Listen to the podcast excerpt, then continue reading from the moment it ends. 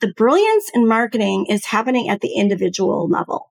So these individual entrepreneurs or small companies are doing all kinds of work. Like you said, they're becoming media companies. They become the content marketer. They become the idea generator. They do all the video and they talk directly to their customers who maybe get rid of the middleman. I mean, there's all kinds of things that they do.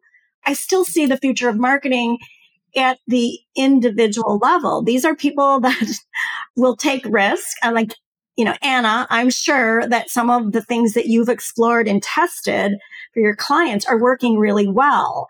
And there's probably some larger companies that think, oh, how do I do that? Yet you already know because you've been doing it. If you're looking to up your startup marketing game, you're in the right place. This podcast will help you simplify, prioritize, and see big wins from your marketing efforts. Every week, you'll hear from some of the world's best venture backed startup founders, marketing leaders, and startup experts about marketing, brand, growth, what's working well, challenges, and how crazy and fun marketing can be when you're at a high growth startup. See ya inside.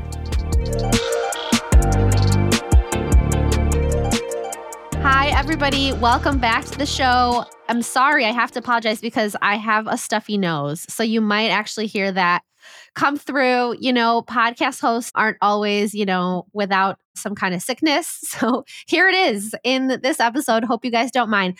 But in this episode, I'm excited because I've got somebody different, a little bit different today. I have Marti Konstant on with me. Welcome, Marti, to the show. Hello, Anna. It's so great to be here. And I just can't wait to get started on our conversation. Yes, we have some really cool things that we I haven't honestly it's and I've never talked about this particular topic. And I've known you for a while and I don't know why I didn't get you on sooner, but Marti Konstant is a workplace futurist. She's also a best-selling author of Activate Your Agile Career: How Responding to Change Will Inspire Your Life's Work. And you're also the owner of Konstant Change. I love that, you know, the word choice there, constant change. Because what's the one constant in life? Change. Yes. And it's spelled with a K, constant with a K. So that's, I owe that to my husband's surname. Oh, I love that. Yeah. And then prior, Marti, you've held marketing and demand gen roles at Samsung and at Open Kernel Labs, which was acquired by General Dynamics. And so you got a lot of really solid, not just the workplace futurist stuff that I want to talk to you about, but also kind of like connecting back to what does that mean for startups and for growth focused companies, fast growth companies.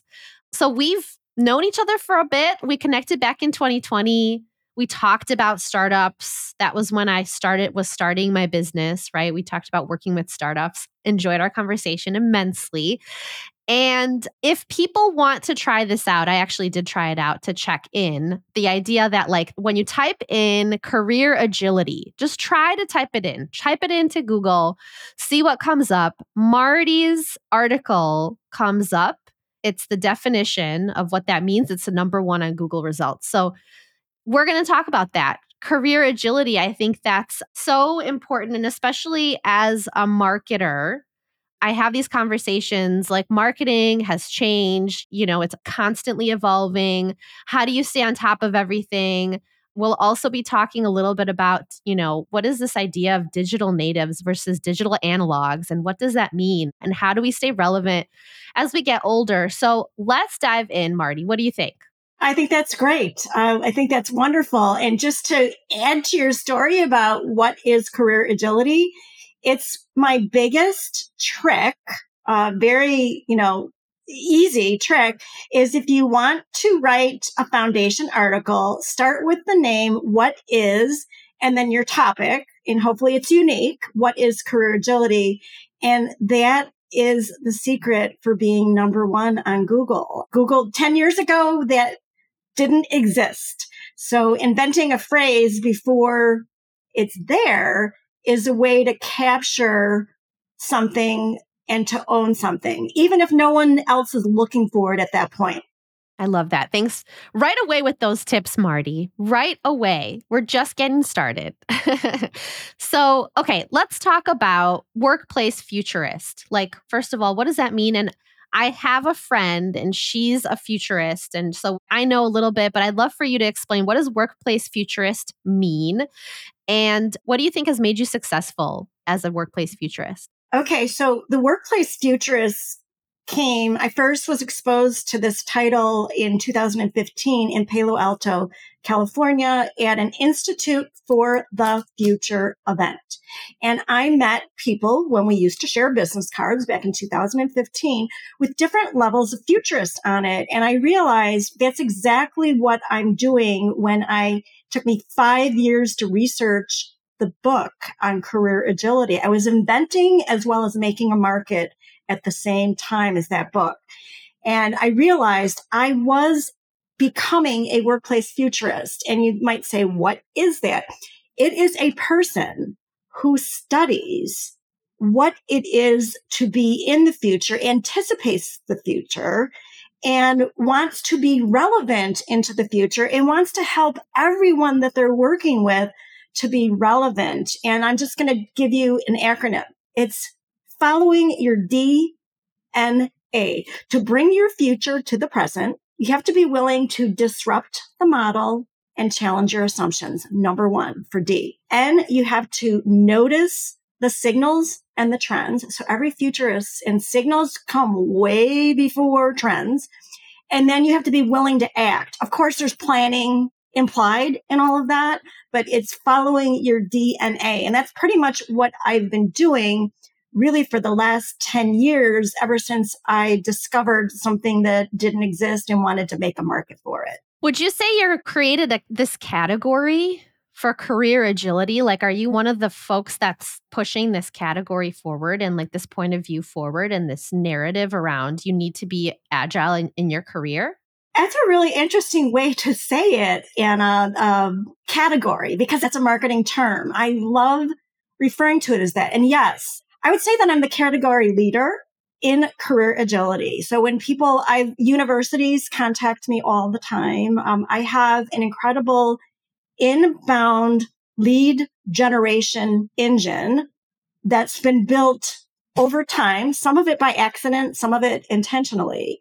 And when people want someone to talk about career agility, whether it be a keynote or training, my name comes up. I intentionally did not trademark career agility because I learned when I was a chief marketer, when you service mark and trademark and do a registered mark on something, you take the open sourciness potential away from it.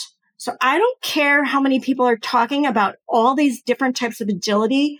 When they talk about career agility, we're building this together. It could never have gained this level of traction without making it open source and not uh, trademarking it.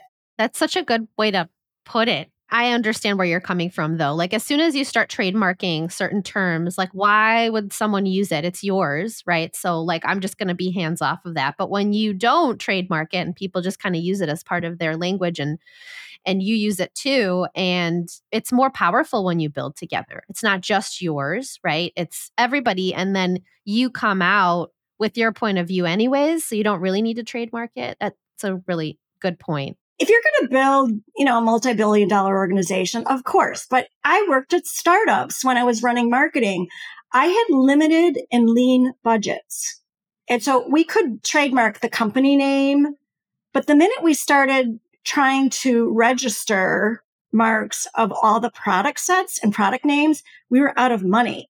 And we wanted the money to build the brand awareness, to get in front of the buyers.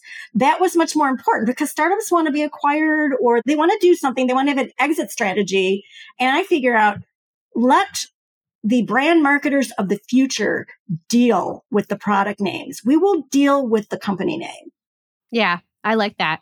Tell me more about like your marketing and demand gen roles. I'm just intrigued by like the work that you did at Samsung and Open Kernel Labs and how has it impacted what you're working on today? Like, how has it made you successful?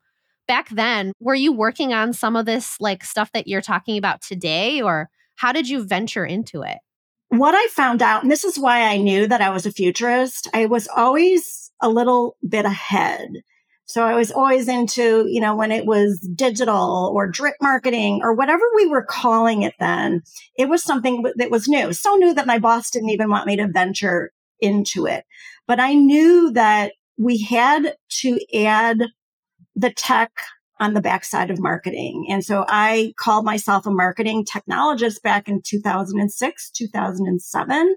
And I did not worry about the MBA piece of my background, like, oh, I should be a brand marketer at P&G or something like that. I wanted tactical ways that I could build a brand quickly for my bosses and to help us get engaged with our market quickly.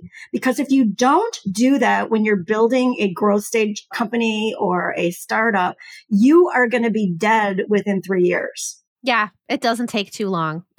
That's right. They call it runway, right? It's, you know, one way to, I used to think like, what's your runway? it was kind of a boring term after a while. What's your runway? And when I realized that our runway sometimes was six months or less, it was super scary but it was reality for early stage startups. Yeah, that's right. We did get more money, but it there were times when it's like, oh, okay, gulp. You know, so you you know, if you ever work at a startup, be prepared to live on the edge and to know that uh, your stability is is just a matter of mindset. Your stability is what you think of yourself and your capabilities. It's not what this company can do.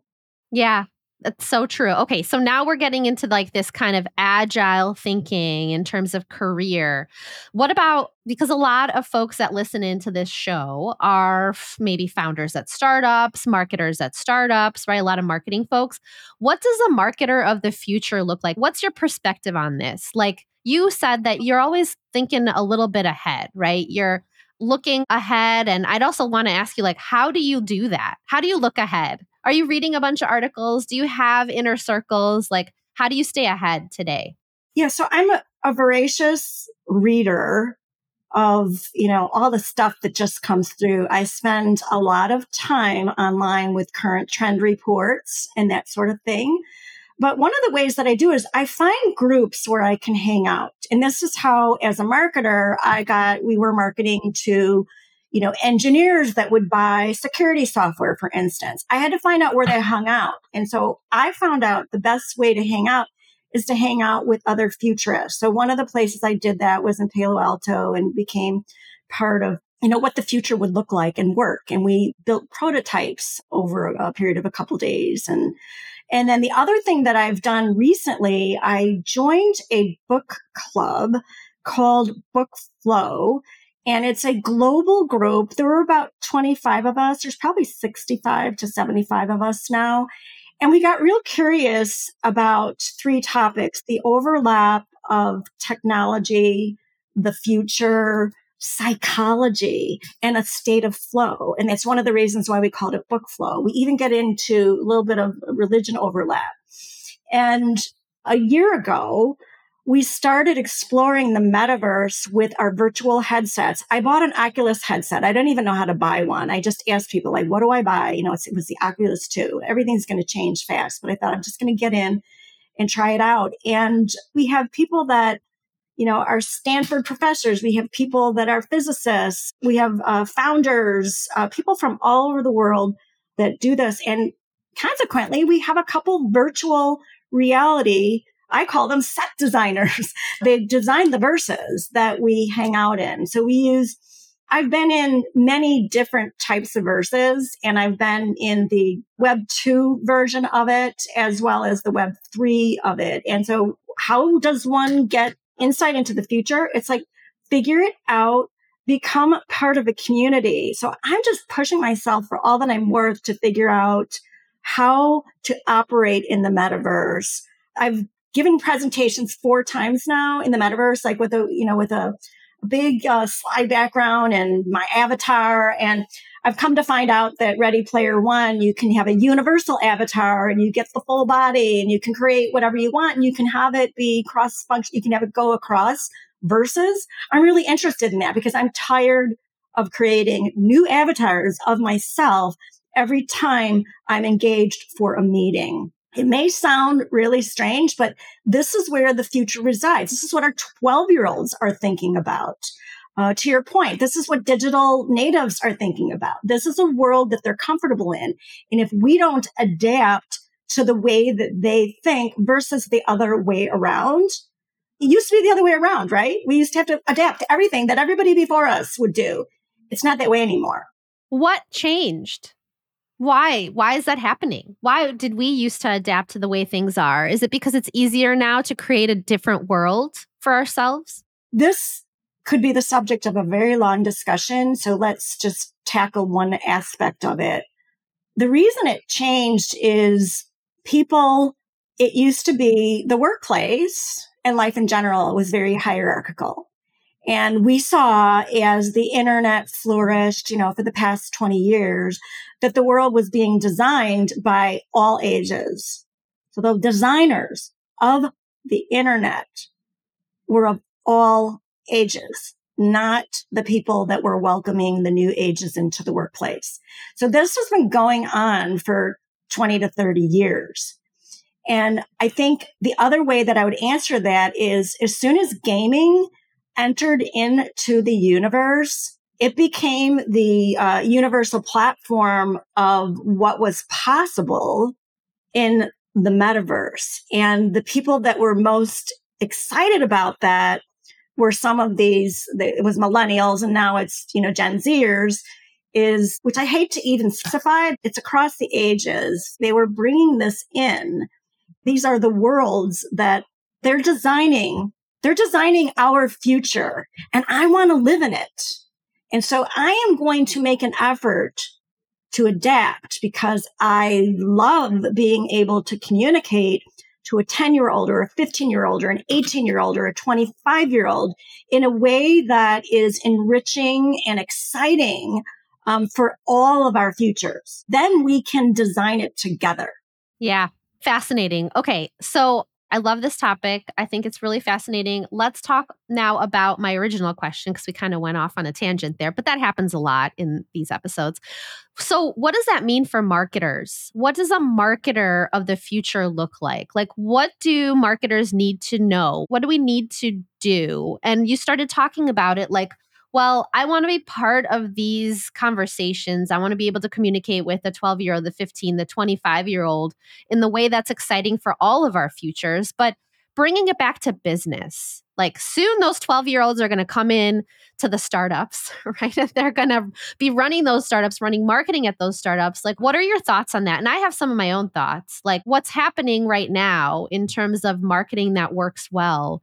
Is not like get your Google ads up and running and your blog posts up and like, here we go, off we go to high growth. It's now companies are starting to create their own media. They're starting to look like power their marketing up as if they're media companies through audio and video versus like paying a PR firm, which is not to say PR firms don't have a place in our needed is just to say we have access to so many tools now and especially startups that just want to like reach their audience where they hang out online and they have the tools to do that and create content now it's so much easier. I think that's where we are today and still companies struggle with understanding how to do that well and tying you know their marketing to revenue when there's no clean attribution for it like some of the other things I think about is creativity is and storytelling and being customer centric. Like we all talk about it, but actually doing it well is another topic. So what are your thoughts about marketer of the future? So the marketing of the future, we could easily say, oh, it's about making certain that we're technically savvy. We could say that and that would be true. But the other part of it is about really understanding the art of crafting a compelling brand. People used to say to me in my professional speaking business, Marti, you have to be more authentic.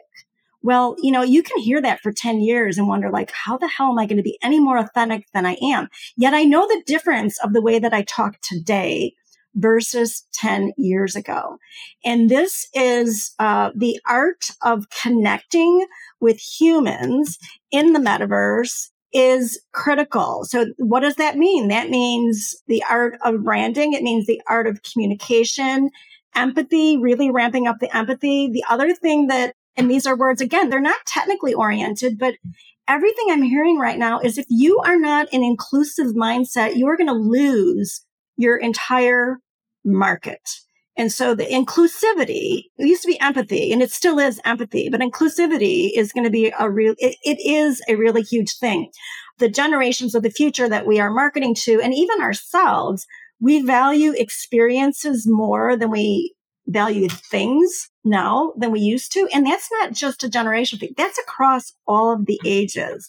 So I think paying attention to the experience, paying attention to the metaverse, paying attention to what does Web3 mean? We've talked about verses, but what does it mean to, uh, what does the blockchain mean? What does NFTs mean? You know, NFTs, I learned about them in 2015 from some folks in Palo Alto that were working on their PhD on this stuff. And I learned about this. I don't get it. And they said, well, you know, Marti, it's kind of like, um, it's the world's ledger. At that time, it was all about finances, but now it's about an NFT can be a book, it can be a piece of art, it can be anything. You know, people make fun of it because they say, "Oh, it's just a bunch of googly, you know, silly type of illustrations." It's way, way more than that. So I think the marketers of the future need to be upskilled and trained on all this. They need to get curious about it. They need to dive into it in a way just to learn more about it so that they can ask themselves, how does this apply to my business? What are the trends? And what actions do I need, if any, that relate to this aspect of change in the market?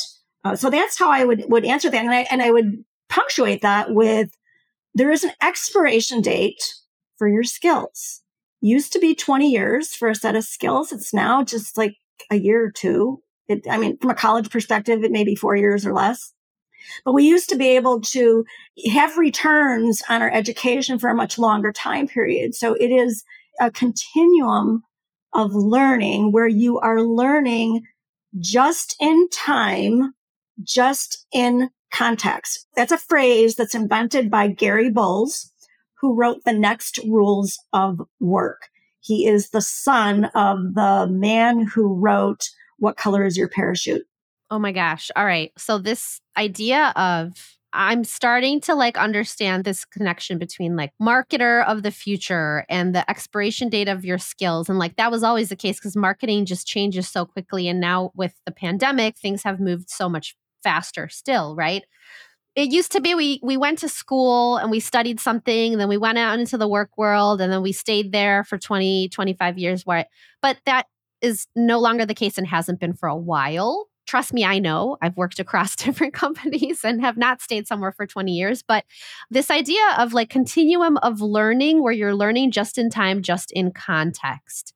That is a big part of marketing because marketing is like you are basically learning. You're testing and learning all the time. And that's why I don't understand how, as a marketing person, like when you're a marketing consultant, when you have your own business, you've got to be testing and learning all the time versus just like let's find clients right and help them with their marketing. I don't know how you would pick the consultant to work with if you can't see their work and see what their marketing mindset is like right?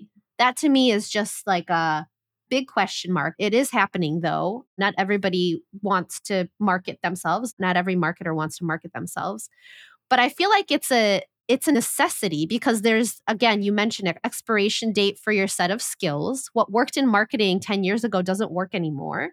And you have to constantly iterate and learn and test and learn. So what do you think about that?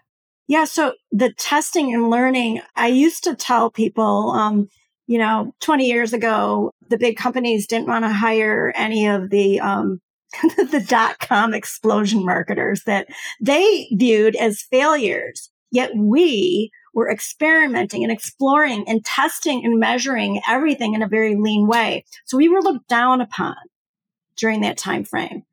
Now what I find is the brilliance in marketing is happening at the individual level.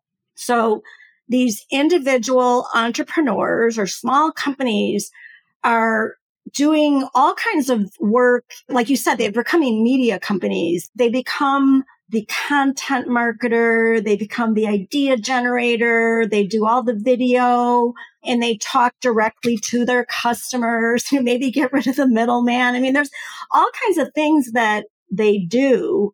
I still see the future of marketing at the individual level. These are people that will take risk. And like, you know, Anna, I'm sure that some of the things that you've explored and tested for your clients are working really well. And there's probably some larger companies that think, oh, how do I do that? Yet you already know because you've been doing it. They used to look down on tactics of media, like, oh, social media, who cares about that? Yet I always saw the brilliance in all of that. That to me moved the mountains. I mean, when digital marketing wasn't a thing and then it was a thing, digital marketing moved mountains way before the traditional pieces of advertising and the way that, that things were done and the way that traditional research was done. Because the startups didn't have the research budgets that the big companies had. So they had to do a little bit more testing. Yeah. And it's such a great point. Like when you don't have the budget for research, you got to just do the research yourself. And that's why social media is so great because you get these learnings and insights and signals without having to hire someone else to do it for you. And like that might work when you have the budget. When you don't, you know, there's a lot more available. So like, let's just say for the sake of the example, you're a B2B marketer and you're doing a lot of stuff on LinkedIn. Well, like, oh my gosh, you can look at, you know, who looked at your post as an individual brand that supports the bigger brand. So you've got two, you've got a company page and you've got your own page. So we're all brands. So if you are running a company, you've got the brand to manage as well, which is yourself, which amplifies the impact of the company brand. But look at all the data. You know what companies are looking at you. Um, I mean, gosh, if you had Sales Navigator, which I do not, by the way, but if you had Sales Navigator, you'd have even more data. But I get a lot out of a premium account that I can find out what companies, even small companies, I can find out who's looking. I might not know them to the detail, but if you're active and you're communicative, you start to build an engine of interested parties on LinkedIn. And that's just an example for the sake of our discussion. Yeah, totally. So this is fascinating. It also ties into like marketing and the you saw this brilliance all along, Marti. You saw the brilliance of social media. It wasn't like, hey, hire a entry level social media person to just manage some content, make some posts and all that. No way. It is so different now. And I think many people and companies like they get it. So how do we stay relevant in marketing because we just talked about like how savvy startups are taking advantage of the fact that you know they're taking risks hopefully right? Because when you're larger you're an est- more established brand you're less likely to take risks unless you have some kind of like a spin out which some large companies do. They have a spin out and they're like, okay, you guys take risks, but here we're not going to. How do you stay relevant as we get older? And let's talk a little bit more about like digital natives. You were, we spoke a little bit about like, I want to com- be able to communicate and build stuff together with the 15 year olds, with the 18 year olds, right? How do we stay relevant in marketing? as we get older and what do you tell your you know when you speak about this topic how do we connect with digital natives? Yeah. So you stay relevant by networking across all ages. And when I say networking, you know, I, I speak at universities. I meet 18 year olds, right? So I, I, like to understand. I met a bunch of 18 year old engineers a few years ago at Purdue University. I've kept in touch with some of them. And I will say this, they have just kept me up on my game. We share book lists we are reading the same books. When I suggested to one of the engineers, I go, you know, you've learned so much about growing an association on the campus. You went from zero to, you know, 400 members of, you're now the largest chapter. I go, you got to write an article on leadership.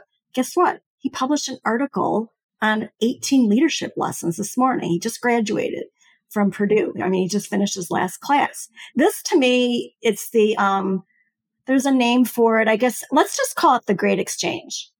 when you are exchanging ideas across ages, you are working at the intersections of brilliance. And that is where all the innovation happens. And diversity is not just across ages, it's across different disciplines, different cultures, different types of people. This is where, you know, marketers can think about being in tune. And then what was the second part of that question? I just want to answer it directly. You said, how do marketers stay relevant? Yeah. How do we stay relevant? Part of that is like making that connection with the digital natives, right? And, and you talked about networking across all of these ages.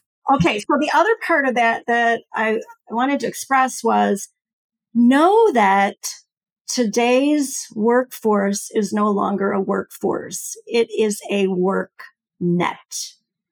And that is another Gary Bolles term that I was just introduced. We studied his book a month ago at our book club and he spoke with us. And I used to call it the alternative workforce and the on-site workforce and hybrid workforce and all that kind of stuff. I used to use the word workforce all the time. The way that we get stuff done is through the WorkNet. It doesn't matter whether you work on site for a corporation, whether you're a consultant or a collaborator or stepping up to help with a technical piece, a technical consultant. So today's marketers will be really relevant if they view themselves as a systems integrator mindset where they bring the best available mindset. BAM, I call it. BAM, best available mindset together to deliver your work. And so you may not have the staff. You know, you're a lean organization. You may not have the staff, but you know someone who knows someone who knows a woman who knows a man that can do something. Learn from that person. I used to learn as a marketer the most because I hired people in Hong Kong. I hired people in the UK. I hired people in France. I learned from them they made me really smart. I was the buyer of their services. And again, I was a lean marketer, so I couldn't hire big firms. I hired two person firms. I hired three person firms in Hong Kong, two person firms in UK, two person firms in Silicon Valley that I could afford. And they're the ones that made me really smart um, because I couldn't have them on staff. And so I think that's how you remain relevant is know what you don't know, explore, and test. If there's something you don't know something about and you know that it's critical to the success of your company, or you want to do an experiment, you want to run a lean experiment, find someone who does it really well, hire them for a small project, a lean, agile project, figure out if it works or doesn't work, and then figure out if you want to expand that part of your program. Whether it's, you know, it could be a tactical thing like TikTok or whatever it is, whatever your market is. And so that's interesting. Okay. So, what I've learned from this conversation is you guys have to hire one or two person firms. I'm just kidding. but I'm kind of not kidding because it's almost like an extension of your full time workforce. I don't want to say workforce anymore, just like you. I want to say work net.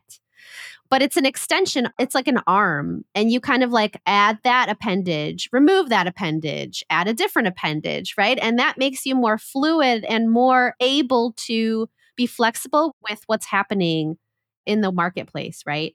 Yes, in the marketplace. Because guess what? You know, metaverse wasn't used that much a year ago. And it's not just because Facebook did their thing, right? It's you know, we were talking about the metaverse and I was reading The Spatial Web a year ago by Daniel Mapes. So it's the stuff, you know, there's like a verses.io, V-E-R-S-E-S dot I-O is run by Dan Mapes. So this versus stuff has been around for quite some time. Just we, we didn't necessarily know that it was there. So mm-hmm. it's really about paying attention to those things and adapting to them and figuring out does it's like trying on a new dress does this fit me? How does this look? You know, ask someone else, how does this look? And if it doesn't, get rid of it. Does this resonate? Does this fit? And then move on. But if you're not willing to experiment, you're not necessarily future proofing your career if you're not willing to take the risk to experiment. Totally. I super connect with that just as a marketer, as a digital marketer, right? If you're not willing to experiment, like it's not good for you, your company, your career. So I super connect with that piece. WorkNet, I've never even thought about it though, but that is such an interesting term. workforce versus worknet. Like it's a net. Can you give me a, an explanation of like what this term means in the context? I drew a picture of it. I don't have it right on me because it's it's in my computer, but I drew a picture of it when I met Gary Bolles. I drew a circle and I drew like the on-site piece. And then I drew often there's an organizational construct. And then I thought about the idea of distributed teams because certainly during COVID, we were all forced to work in distributed teams. So that's no big deal anymore. I drew circles for consultants, freelancers, gig workers, contract workers, part-time workers. There's a lot of people out there that work in small teams. So then there's like small teams that are augmenting your teams. And so if you take the circle, even if it's a big company circle, they're working in distributed teams themselves. So their worknet is they're not all working on the same location. So their worknet includes the extra effort that it takes to communicate digitally um, often. And so that's the picture. It is a picture that includes all of these. And I used to, about four years ago, I drew a picture of this and I called it the alternative workforce. And I said, 40% of us are in the alternative workforce. 60% of us are in the traditional workforce. It's getting closer to 50 50 now. That's what I was going to say. It's much more common to be distributed and bring it like there's more part-time there's more contractors there's more freelancers just because of the great mm. resignation and people want to start doing their own thing. So i'm not surprised by those numbers. Fascinating. Okay so can we talk about the metaverse please? We also have an oculus. We just use it for fun I've played some game like I've been in the worlds in there and we're dancing with robots and like my kids also tried it out and I also think it's kind of like a toy in our household.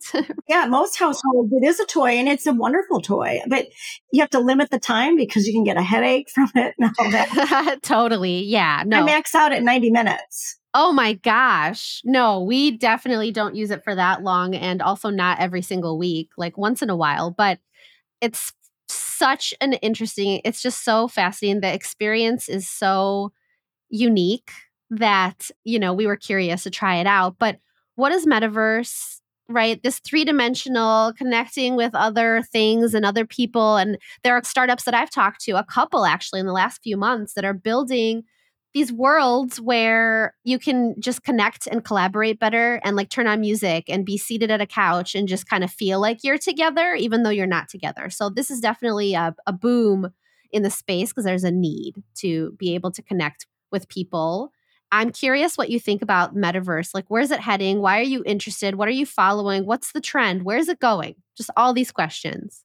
Right now, I see two really big growth pieces. One is how to make meetings fun. First time I did a meeting in the metaverse, I thought, oh, I don't know if I want to put my avatar on, like, and all that stuff.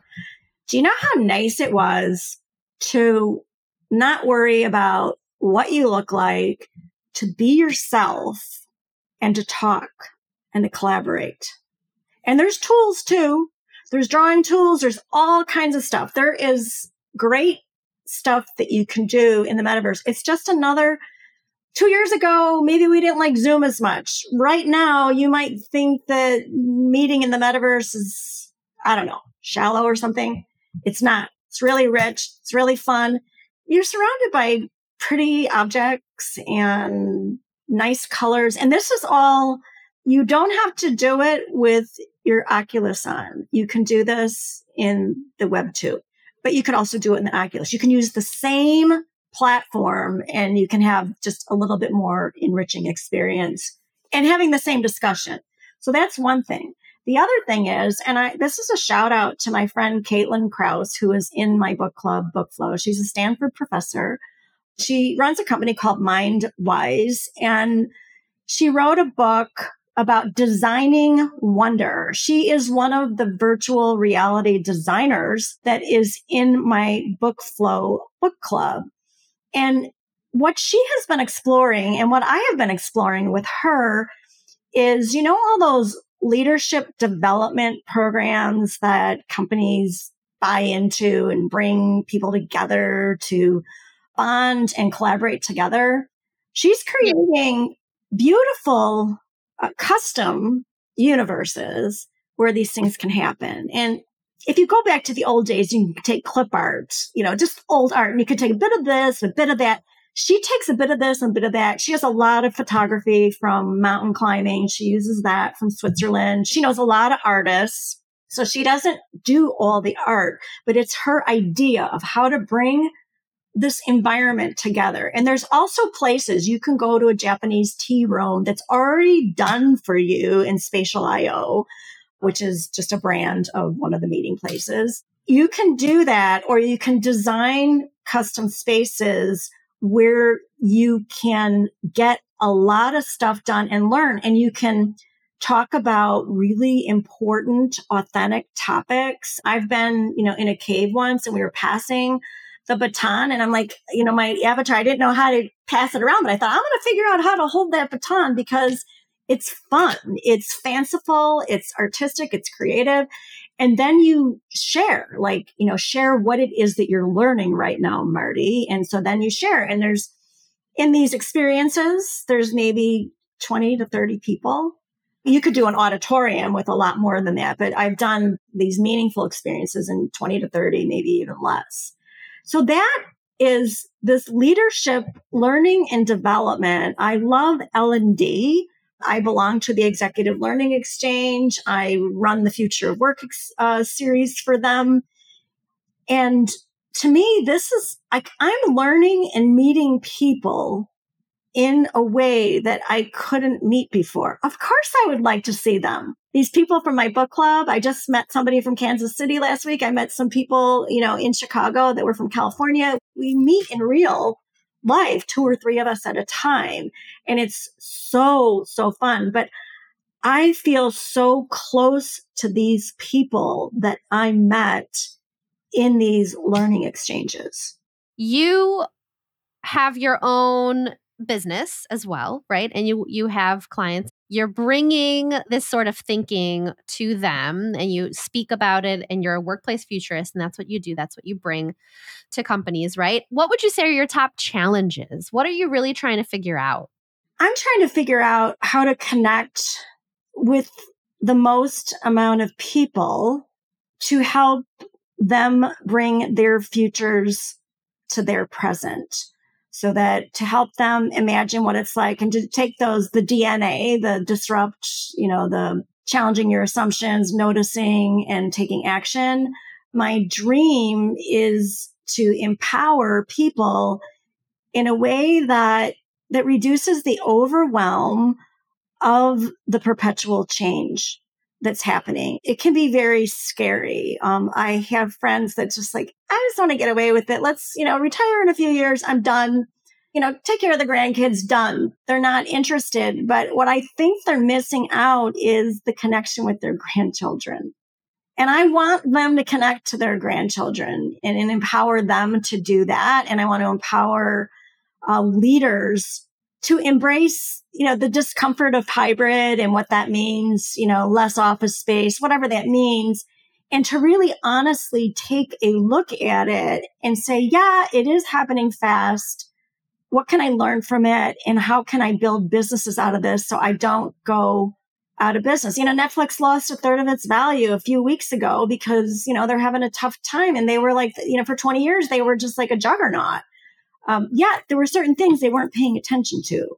And so, you know, Apple and Google and Netflix, like all these companies could go out of business in five years if they're not paying attention. And so I don't really want valuable things to die just because they didn't pay attention. I want the new stuff coming up, but if something that's been built for 20 years is really providing value, I don't want them to collapse. I don't want them to collapse like Kodak did you know, the inventor of the, of the camera, the inventor of, you know, imagery and all this stuff. Like, why should a company like that have, have collapsed? Uh, such an innovative and inspiring company. Yeah. Well, I don't know if you have to worry so much about companies like Apple and Google and, but the, to your point, I mean, there are struggles, right? That you'd never think, oh, wow, that company is huge and they're growing, but it's not a constant path to growth. Like you can't be doing the same things you used to do. You always have to be nimble. So But I think that's nice that you say, you know, I don't want these companies, these companies that have built, you know, themselves up over years and then in just a matter of a few years they're they're struggling. So, and that happens. You could argue for creative destruction. You know, Joseph Schumpeter, the, the Austrian economist, you know, he said that it's, it's necessary. It's a part of life. Things have to, you know, it's like ancient Rome. It has to crumble before new stuff can be built on, on top of it. You could take that point of view that you must let it die so that new stuff can replace it. But there's a lot of people working for those companies and it's hard for people to adapt that quickly all at once if something crumbles too quickly. That's right. And sometimes I think, you know, there are pockets of people, just like you said earlier in our conversation, you said the brilliance is happening at the individual level. I think bringing it back to what we're talking about here is if it's happening at an individual level, it probably isn't happening at the company wide level. And that's where the problem is, right? It's happening in these pockets where people understand that they they need to reinvent but then you know culture comes into play and like other people may not want to jump on that wagon of like constantly reinventing themselves and and so that becomes a challenge and then you just want to like leave that company right because it's so hard the individual is really interesting. I relate to it most because I've, you know, maybe not been a renegade, but like individual expression and being able to make a difference as an individual. But I heard a man talk yesterday. His name was James O. Rogers. And this man wrote a book about diversity training. And he's a PhD. He's been doing this for years. Of course, he's evolved quite a bit. But he said, it's not about the training, not about training a bunch of people and telling them this is what you need to do. It happens at the individual level and self awareness. So if you have a conversation and you are self aware, you're going to embrace diversity in a different way than if you were trained with 150 people with a training session. So it happens at the communication level. It's the authentic communication between individuals takes away the cultural barriers. So when he said that it happens at the self awareness level, it was so powerful to hear that. This is where diversity and inclusion happen. Well, that's a whole other topic, Marti, that I would love to chat about. But I'm going to be, you know, respectful of your time, maybe have you back on again. But thank you so much, Marti, for spending the time with me we had so much. We kind of went around in different paths and I went off on tangents. So I appreciate you kind of going down that route with me. But if anybody wants to find Marti, you can do so on LinkedIn, Marti Konstant, constant with a K. Check out her website, martikonstant.com. And I want to thank you again, Marti. This has been such a unique conversation. And I love like bringing something a little bit different to the flow of the you know topics that i bring on and a lot of it is really marketing related growth marketing at startups related so this was a, a fun mm. and different conversation thank you so much of course. And I love what you're doing with growth marketing. I mean, this is really near and dear to my heart because this is where the innovation happens. So I can see you planting the seeds of innovation. Oh, thank you, Marti. Everyone listening as well. Yes, thank you. That's the goal. Well, thanks again, Marti. Thanks for listening to this weekly episode of Modern Startup Marketing. People call me the Marie Kondo of startup marketing because I help VC backed early stage startups clean up their marketing mess to uncover more joy and revenue. For those startups that have already built their marketing foundation and have been testing different marketing plays but just aren't satisfied with the traction that they're seeing, I created the marketing audit and roadmap offering at the end of your custom audit, you'll get a custom roadmap with improvement opportunities for the next three to six months so that you can finally put the missing pieces in place to start seeing more traction and stop spending time and money on the wrong things. You can learn more about it by visiting my website, furmanovmarketing.com slash pricing. And also, please don't forget to leave a review if you're enjoying the show.